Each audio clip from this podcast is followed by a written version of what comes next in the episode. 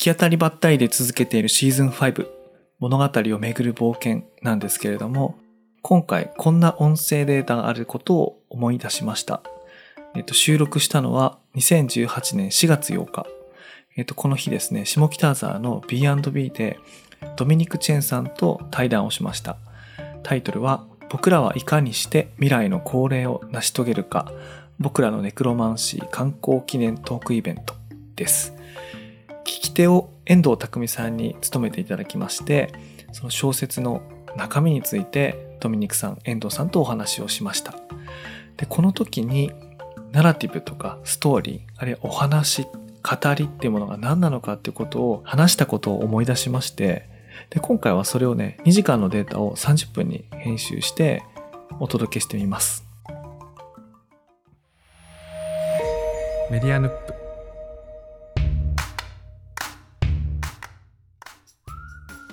でもちょっとこう、まあ、あんまりこういう質問をやぼったいにしたくないですけど、まあ、そ少しこう自伝的なというか、まあ、その、今までの佐々木さんというよりは、未来にあり得たかもしれない佐々木さんみたいな、あの、ものを投影しながら書いてる部分もあり得て、もちろんそうじゃないところで、ほとんど構成されてるんだけど、なんか、まあだからこそなんかこう自分を取り戻すみたいなことをこれを書書きながら、あの、できたのかなってちょっと想像したんですまあでもなんか本当にあったことは書いてないんですよね。だから不思議で、なんて言うんだろうな。えっ、と、高橋源一郎が、なんだっけ、あの、えっ、と、新人賞に投稿する作家向けにこう書いてるなんかこう、単行本がありまして、あのタイトルちょっと忘れてた、あの、有有名な、なんか売れ売れたようなやつなんですけど、でそれをこう、昔読んだ記憶があって、あの、それにこう面白いいいことが書いてあって、えっ、と、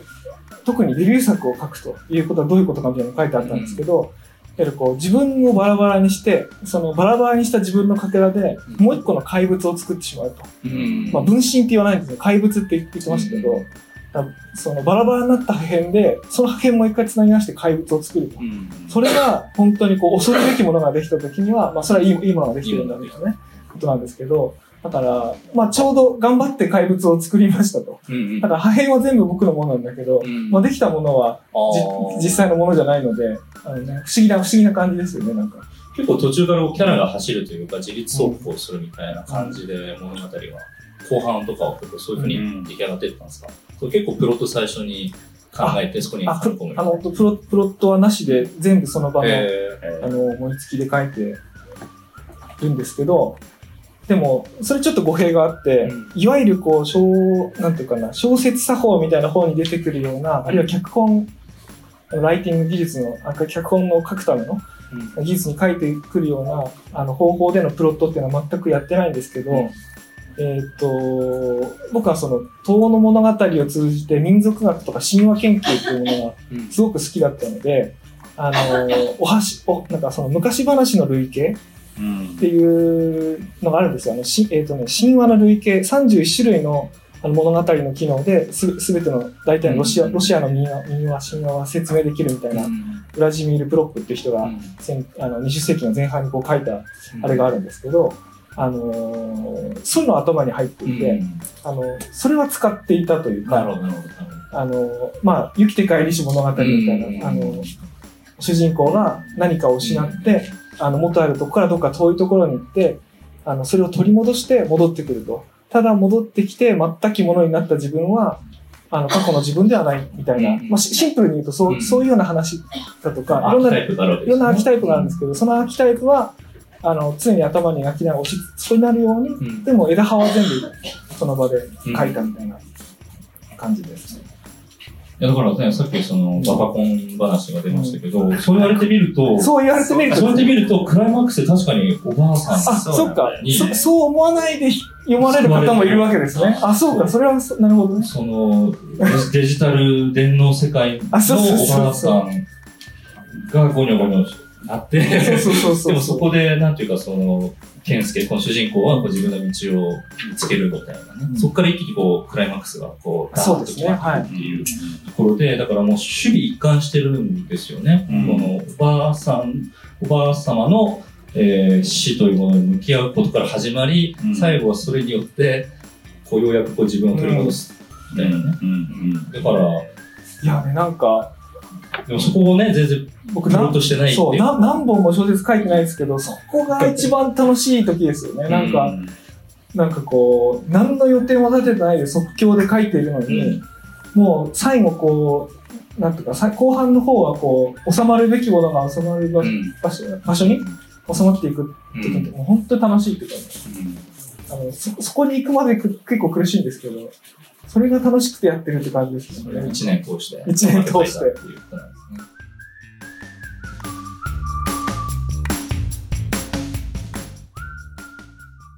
で、その時に、え脳の中の幽霊、アマチャンドラン脳の中の幽霊の話で盛り上がったんですよ。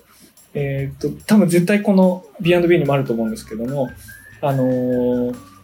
そのその本の中で主題となっているのが原子、あの幻の腕、その切断された足とか手とかを亡くなった後後もあるように感じ続けてしまう、あの原子という、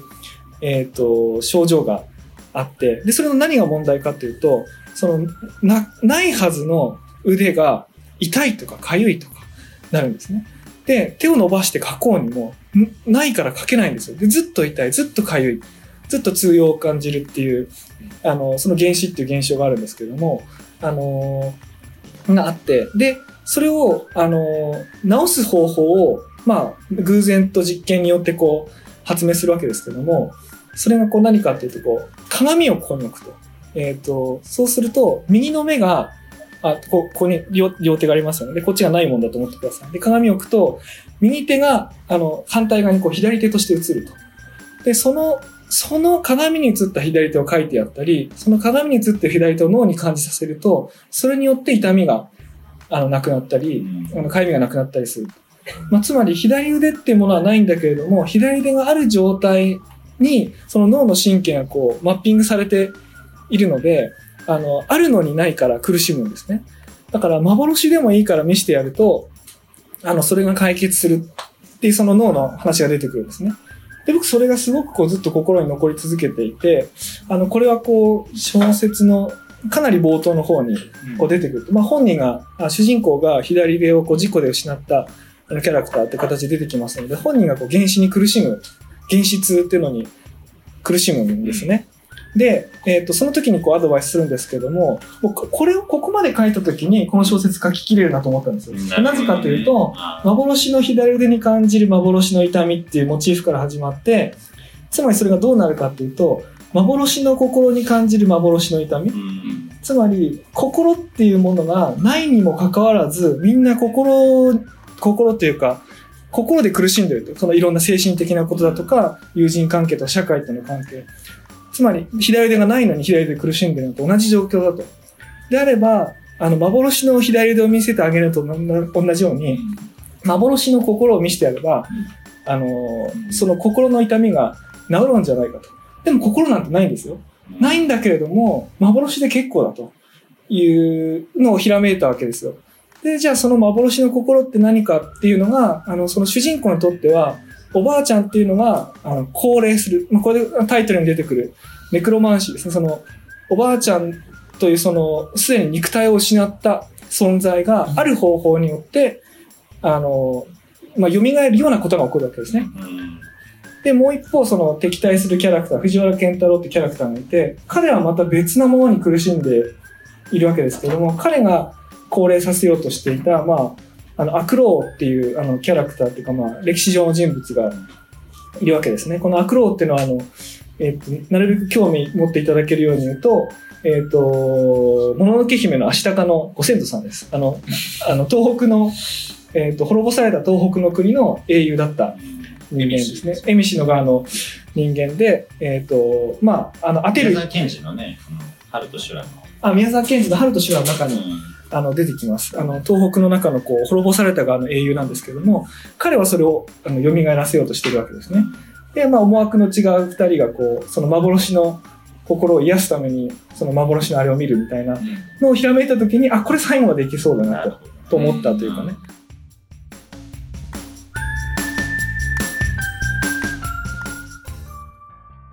縁起ってありますよね。縁起がいい悪いっていう。で、あれは、あのーサンスクリット語にまで語源を遡ると、お互いに依存し、えっと、世の中のすべての、えー現象がお互いに依存し合いながら正義する、生まれるっていうことなんですね。それをこう、短く演技というふうに、うんまあ、その中国語の漢字に当てはめられて、えーなっているんだけれども、だからつまりその思想っていうのは、えっ、と、その真言密教の中で、えーそのビジュアライズっていうかその、ある概念となっていて、それがその十々体毛っていう、えっ、と、重ね重ね、十十、う、ううな重の十ですね。十十で、帝の網って書いて、帝ってこれは帝釈天ですね。あの、浅草寺の、えー帝釈天、えーだから、インドラ、インドラという神様なんですけど、その人の宮殿に行くと、その、えー網がかかってて、でその網って全宇宙を表してるんだけども、まあその網って無数のこう、えーまあ、玉ででき玉がこう結ばれている、まあ、本当の意味のネットワークなんですけど、でその玉っていうのは、えっと、自分以外の全ての存在をこう、えー反射してるわけですね。つまり、えっと、それ、それぞれが自己でありながら、他の全ての存在をこう自分の姿に映してるっていう、まさにその、まあ、共依存的っていうと、その、なんていうかな、現代風なニュアンスだとちょっとなんかその、あの、精神病理的なイメージがするんだけど、つまりお自分が存在してるっていうのは、い今僕がここでなんか話してるっていうのは、佐々木さん、遠藤さん、皆さんが僕を観測してるから、初めて僕は僕でいられるっていう、まあそういうリアリティですよね。で、それはこの、こここういうものもそうだし、こういうものもそうだし、とにかく全ての物質がそう関わってるっていう。だから、その現代の IT が置き去りにしたことってまさにこの下のうん交わる霊の術で、まあそれ IT だけじゃなくて、つまり現代のテクノロジーだったりサイエンスだったりすると思うんだけど、それは全てをこう、分類してきたわけですよね。分類するっていうのは、ここまでいけばもう交われないっていうか、その明確にこいつとこいつは違うっていうことをデモンストレートする、うん術だったと。でも、まあ、こういうふうになんかこう3人で話したり、こう10人で話したりしてるとよよく起こる感覚なんですけど、誰があのことを言ったのかよく覚えてないのか。うん、うんありますよね。で、うん絶対にこれは違う人が言ったものを、こう自分の中で無無意識的にこう受け止めているうちにこう自分のものになってしまうみたいな。だから本当は起こってることはこの下の高齢術がっていうものの方が実はリリアルなんですよね。で、もうそのリアリティをうまく共有する術を僕たちは育んでこなかっただけで、うんそしたらじゃあ、この高齢術のためのなんかウェブサービスとか IT 企業とかがうんあっても全然いいいいいいわけなんですよね。まあ、なんてことをちょっと思ったりするわけなんですけど。いや、僕なんか、いや、今、インインドラの網、あ、僕、あの、帝釈天の網の話が出て、僕ね、その話を、僕ね、10 15、6歳の時に一人で発明したんですよ。これ、これ、僕自分のブログに書いてるんですけど、あの、ひつまりこう、人間と何かってすごい考えてて、16歳ぐらいの時に、あの、あの悟ったと思った時があって、あの、つまりその、無数に隣り合う輪郭っていうか、うん。網のような状態で、かつそこに玉があって、まあこうこういう構造になっているから、ドームのような構造になっているので、その玉が他の全部の玉を映していて、かつ無数の隣り合う輪郭だ、みたいなことに思思ったわけですね。で、で、これはちょっとあの、あの、その1年後ぐらいに宮沢賢治がインドラの網の話を書いているので、あの、それでこう、よりこう明確に言葉付けをされたわけですけど、いいですすごくそれがよく分かったわけですよ。うんで、で、今回もその話が相当、相当ベースにそれを入れ込んでるわけ。うん仏教的な考え方を。うんでもこれ、塔の舞台にしてるからう、ん宮沢賢治のうんを感じさせるキーワードを入れてしまうと、うんもうなんかもう何でもありになっちゃうみたいなので、なるべく宮沢賢治詩を最後まで隠し通した。隠し通して書いたつもりだったんですよ。うんところが。ところがこう何度も直していくうちに、宮沢賢治的になんかこう、複雑な感じにわけのわからないこうアルファベット、アルファベットじゃないや、カタカナ語を当てるみたいな、はい。こうちょっと中二心がこうざわつく方向にどんどんどんどん治っていき、まあ最後透明な幽霊みたいなね、はいあの言葉まで、まあこれぐらいはもう使わせてもらおうみたいな感じで、なのでこうご指摘の通り、あのもう宮沢、半分宮沢賢治です、実はこれはね。だから、ああ、なんかすごい、あの、インドラの、インドラの網っていうのは本当に、このインドラ並みっていう、すごい短いテキストなんですけど、あの、読まれた方もいらっしゃると思いますけど、本当に美しい文章で、うん。まあ、夢を描写してるようなものなんですよね。で、なんかく、くしくも2ヶ月ぐらい前に僕、インドラ並みの、えー書評を書く。そんな仕事してるんですうん。すごいな。あの、どこにも公表しないけど書くっていう不思議な仕事なんですけど、で例えばね、なんか、まあ、その主人公が、まあ、検事と思わしき人が、その、えー歩いていて、で、まあ、夏の夜空を眺めながら、だんだんそっちの世界にこうトリップしていくみたいな、だからちょちょっとこうや薬物中毒者みたいな 感じがするんですけども、まあ、その描写は本当にすごく美しくて、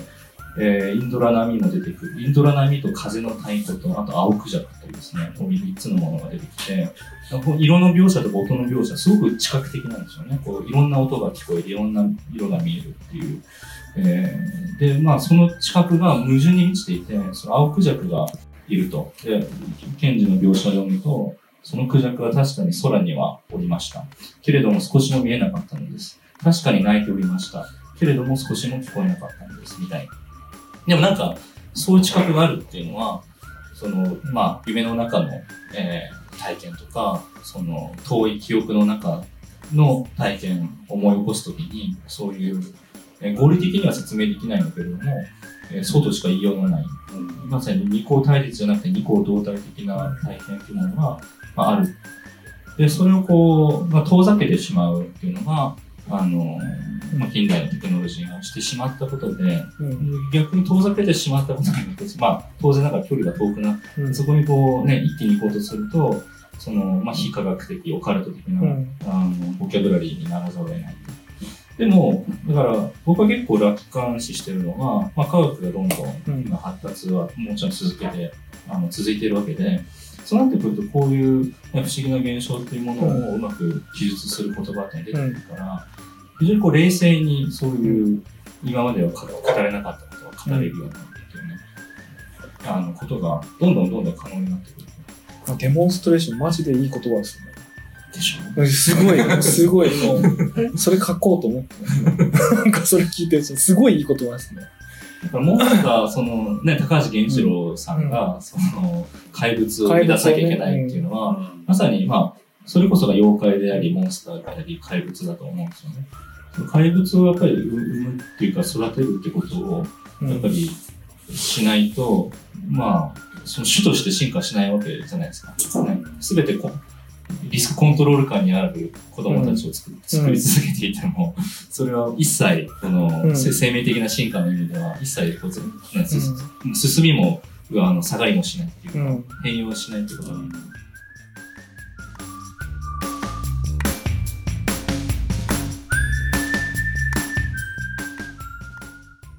なんかね、わ分かりやすさに抗いたいっていう気持ちが、これはもう仕事してる上でね、うん。あの、ありまして、すごい分かりやすいものに騙されるじゃないですか。騙されちゃう？そのフェイクニュースもそうだし、あの単純なストーリーに人は騙されるっていうか、誘導されるってことあると思っていて、でこうちょうどこの小説の最後であの主人公とそれに敵対するような人物あのがいるんですけれどもあのそれらが、ええの最後何をめぐって争ってるかというとあの、まあ、その東北にもう一つの国を作ろうって話が出てくるんですね。あの例えば今アメリカが、まあ、トランプ大統領を契機に国が一つの国が二つに分かれているような状態になっていると。まあ、イギリスでもそうです。あの、で、日本でも目に見えないだけで、実はその二つの国のような状態というのは実は起こっている。その経済条件だったり、あるいはその情報技術によって、その中間が、うんなんていうかな、中間的なメディアがなくなることによって、すごく先導されやすい状態になっていて、まあ、ふ二つの国が実は出来上がっているようになっていると。うんで、そういう状態に対して、あの、東北に、こう、まあ虐げられてきた歴史があるので、あの、古代の英雄っていうのを、まあ、復活させて、あの、それをもって、こう、国作りをしようってやつが出てくるわけですね。で、それお話としてはものすごくわかりやすいうん話なわけですよね。こう、英雄を担ぎ出して、あの、それ国作ろう。あの、いわゆるこう、なんていうかな、明治新政府がうん国作りしたのと全く同じ理屈で東北に国を作ろうとしてするわけです。あるいはトランプ大統領があの自分たちのアメリカを思い出すみたいなうんこと全く同じストーリーを言う。でそれに対して主人公はなんかこうそれに対してねあの主人公のお前のこう物語る能力が必要だとお前のストーリーテリング能力が必要だからあの僕の陣営に入ってくれないかっていう誘いに、まあ、ノーというわけですよね。でこれこうなぜノーというのかっていうのは本人が主人公が言語化できないまま話が終わってるわけですけど、まあ、ここの問いかけたまま終わるっていうのは僕にすごくこう大大事でというか、一番こうこの本でなんかな大大大事っていうか今今現実に皆さん皆さんというかこの国アメリカイギリスで実際に起こっていることだと思ってるんですけどもあの日本語の中では物語って言葉で全部統一してるんですけども、まあ、ストーリーとナラティブあの、まあ、別別物じゃないですか。こう、あの与えられるというかあのストーリーと自分がこう感じて語る自分の中からこうと主観性そう主観性によるこう語りっていうのは違ってると。であのすごい主観的なこうものこそ今すごく大事でうん。あのそういう曖昧で言葉が与えられなくて複雑でそういうものっていうものに僕は組みしたいと。お前の簡単な話には行きたくないんだって思ってそうなるわけですけど。だからそのまあそドミさんがおっしゃられるこうたなんていうかなこう言語化しえない、こううん。曖昧なものの中になんかこう次のいろんなものがあるんじゃないかってうん。いうとまさにそうそう思うというかでそういう領域をこうその言語化できないがゆえにこうなんか扱いかねるんだけれども、まあ、そっちにこう身を投じて、まあ、それでもう最後終わっちゃうっていうか、うん。まあ、スパッと最後はスパッというかこう、うん。言葉にできないままごめん言葉にできないとうまく言えるようになったらまた言うよって感じの言言語化するの放棄して終わっちゃうわけですよね。だからこれ続編フラグがめちゃくちゃ立ってるんですけど書かないそう。言語化できないってとこまで行き着いちゃったんでもう書けないと。言語な何せ言語化できないんだから俺これ以上書けないじゃんって。白正宗の広角機動ってるそうそうそう。あれもそういうあそうそうそうそうそうそう。は見えたみたいなことだけ書いてあって、うん。もう13年、10そうだ、17年以上書いてないんですよね、続きがね。だからなんか、まあ書くんですけどね まあ僕自体はなんか趣趣味なんで書くんですけどまあ話の上ではそうなってるといや、だってめちゃくちゃ期待されるわけですよ。つまり、えっと、ネタバレしないように気をつけて言うと、その、いや一番すごいやつ言ってます一番すごいやつ言ってますね。入ってもいいと思うんですけど、健太郎という、まあ、これが、モデルが誰なのかちょっと気になるあこれ僕です僕あ、え？あ、健太郎は？そっちが僕です。自分？そっちが僕です。あそうなんですね。あの僕のことを知ってる人は。僕のことを知知ってる僕の奥さんは藤原健太郎っていう敵のことを僕だと思って最後まで読みました。ああ、すごいすごいなんかいやらしい人ですよね。でも会社の会社の中での僕はあの村上健三っていう山の中に出あってちの方なんです会社の中での僕はあれです。ーまさにディビジュアルですね。でも僕の頭の中では主人公のはずだったんですけど一番近くの人からそう見えないってことが分かりました、で、だからこの人が、そのビ、俺がやってること、あの、あえて言えばビジネスだと言って、この主人公を口説くわけですよね。あこうそうですねそうそうそう。で、で、まあ、それに対して、まあ、まあ、クソったれみたいな心情で、それをぶち壊すんですね、主人公が。で、お前は一体何をするんだと、えー、言った一番最後に、その自分は自分なりのビジネスをやると。だから、ビジネスってすごい面白い話で、あ全部一緒いやいいですよ全然いいですよ全然いいですよ全然いいと思いますで、そのビジネスっていうものは、つまり、ケンタロウのビジネスではないわけですよね。そうですそうですそう。で、ケンタロウのビジネスっていうのは、おそらく、僕の勝手な理解だと、イーロン・マスクのビジネスであり、マーク・ザッカーバーグのビジネスであり、孫正義のビジネスであり、つまり、そっちのストーリーストーリーのビジネスですストーリーのビジネスなわけですよね。うんでも、この容疑健介、主人公の、が、もう一回遠野から東京に、まあ、戻って、俺はビジネスやるんだと最後決意をするんですが、まあ、そそこはやっぱりよ読み手が、それを一体、自分だったらじゃあ一体何をするだろうとうん想像させて、アクションを、うんアクションにつなげさせるような、まあ、こう、呼び水というか、うんあの、問いかけなのかなと思って、まあ、すごくハッとさせられるわけですよね。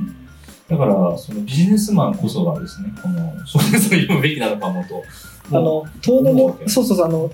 えっと高齢術っていう言葉ネクロマンシーっていう英語にしつつその高齢術と高齢術を使い分けるっていうのは、まああの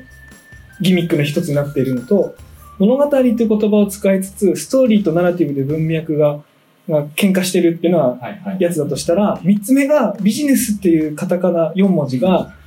あの商売だったり取引だったり、うんいろんな多義的な言葉になってるっていうのが3つ目のギミックなんですけど、まあそれを全部今日言っていただきました。言っていただきましたというかビビジネスって考えてるとすごい奥深いことそうなんです、そうなんです。忙しくあることですよね。ビジネスだから、Are you busy? Yes, うんみたいな話なわけですよね。で、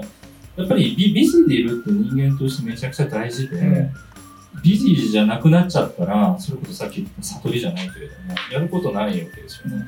でもな何かしらがビジであるってことは、やっぱりこう社会と関わり続けるっていうことだと思うし、で、僕がこの小説で一番好きな一節をお。ちょっと読んでもいいですか？ちちょっといいですか？あの、な何ペ何ページですか？あの197ページ。後半なんです最後の前の前のページなんですえちょっと待って、あの、それ、それ映しましょうか。あ、もしかして入ってますね。記憶は私たちの外部にはいはい。ああ、これね、うん、ちょっと待ってください。読めるようにします。はい。じゃあ、読み上げながらですね。うん。で記憶は私たちの外部にもあるの。キーボードの配列を紙に書き起こせと言われてもできないのに、指を乗せたら自然とタイピングができる。どうして？外部とのつながりがあれば私たちはそれを通じて思い出すのよ。まるで全てを元から知っていたかのように、つながりが記憶を生み、つながりが意味を与え、つながりが常に今を生きるとしていく。そんな風にして生きてるのだ。だからこれこそがもう高齢術の、も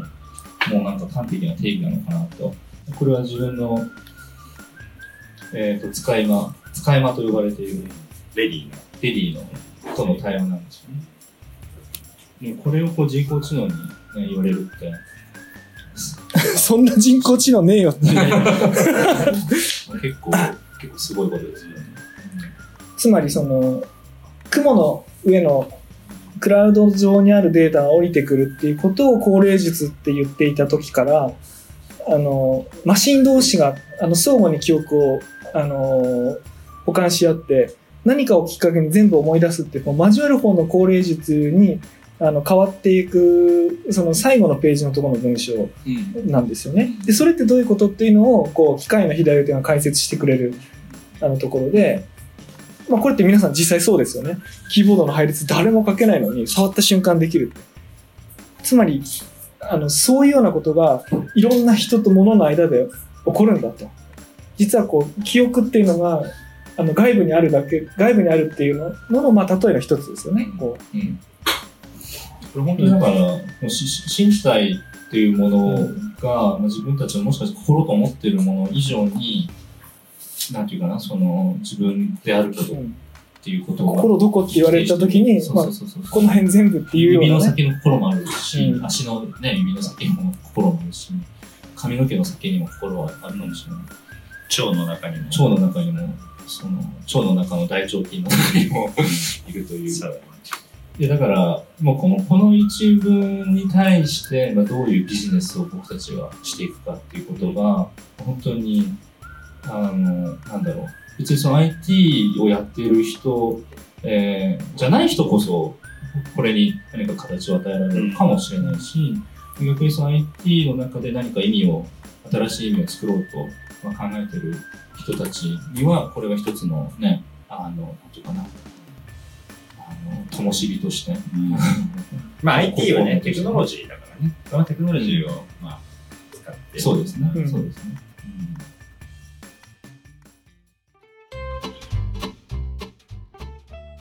はい。というわけで、いかがだったでしょうか。私も、ほぼ4年ぶりぐらいに、4年半ですね、聞き返したんですけれども、あ結構、今につながる関心を同じように持ってたんだな、っていうことを、なんかね、発見しました。うん。なんか、楽しかったですね、この時の。ちょっとね、あの、音声の方が、ノイズが多くて、あと今と使ってる機材も違うので、お聞き苦しいところあったかと思うんですけれども、あの、お楽しみいただければ幸いです。で、この時のあの2時間のイベントは、すべて書き起こしてブログの方にありますので、今回その、そこへのリンクをニュースレターの方にも書きたいと思います。で、また私の小説、僕らのネクロマンシーの方も、今年 Kindle 版、NFT 版、つまりデジタル版を新たに出し直しましたので、えっ、と、新たにお求めやすくなっていますので、もしよろしければこちらもぜひ読んでみてください。はい。それでは、今回ここで終わりたいと思います。さようなら。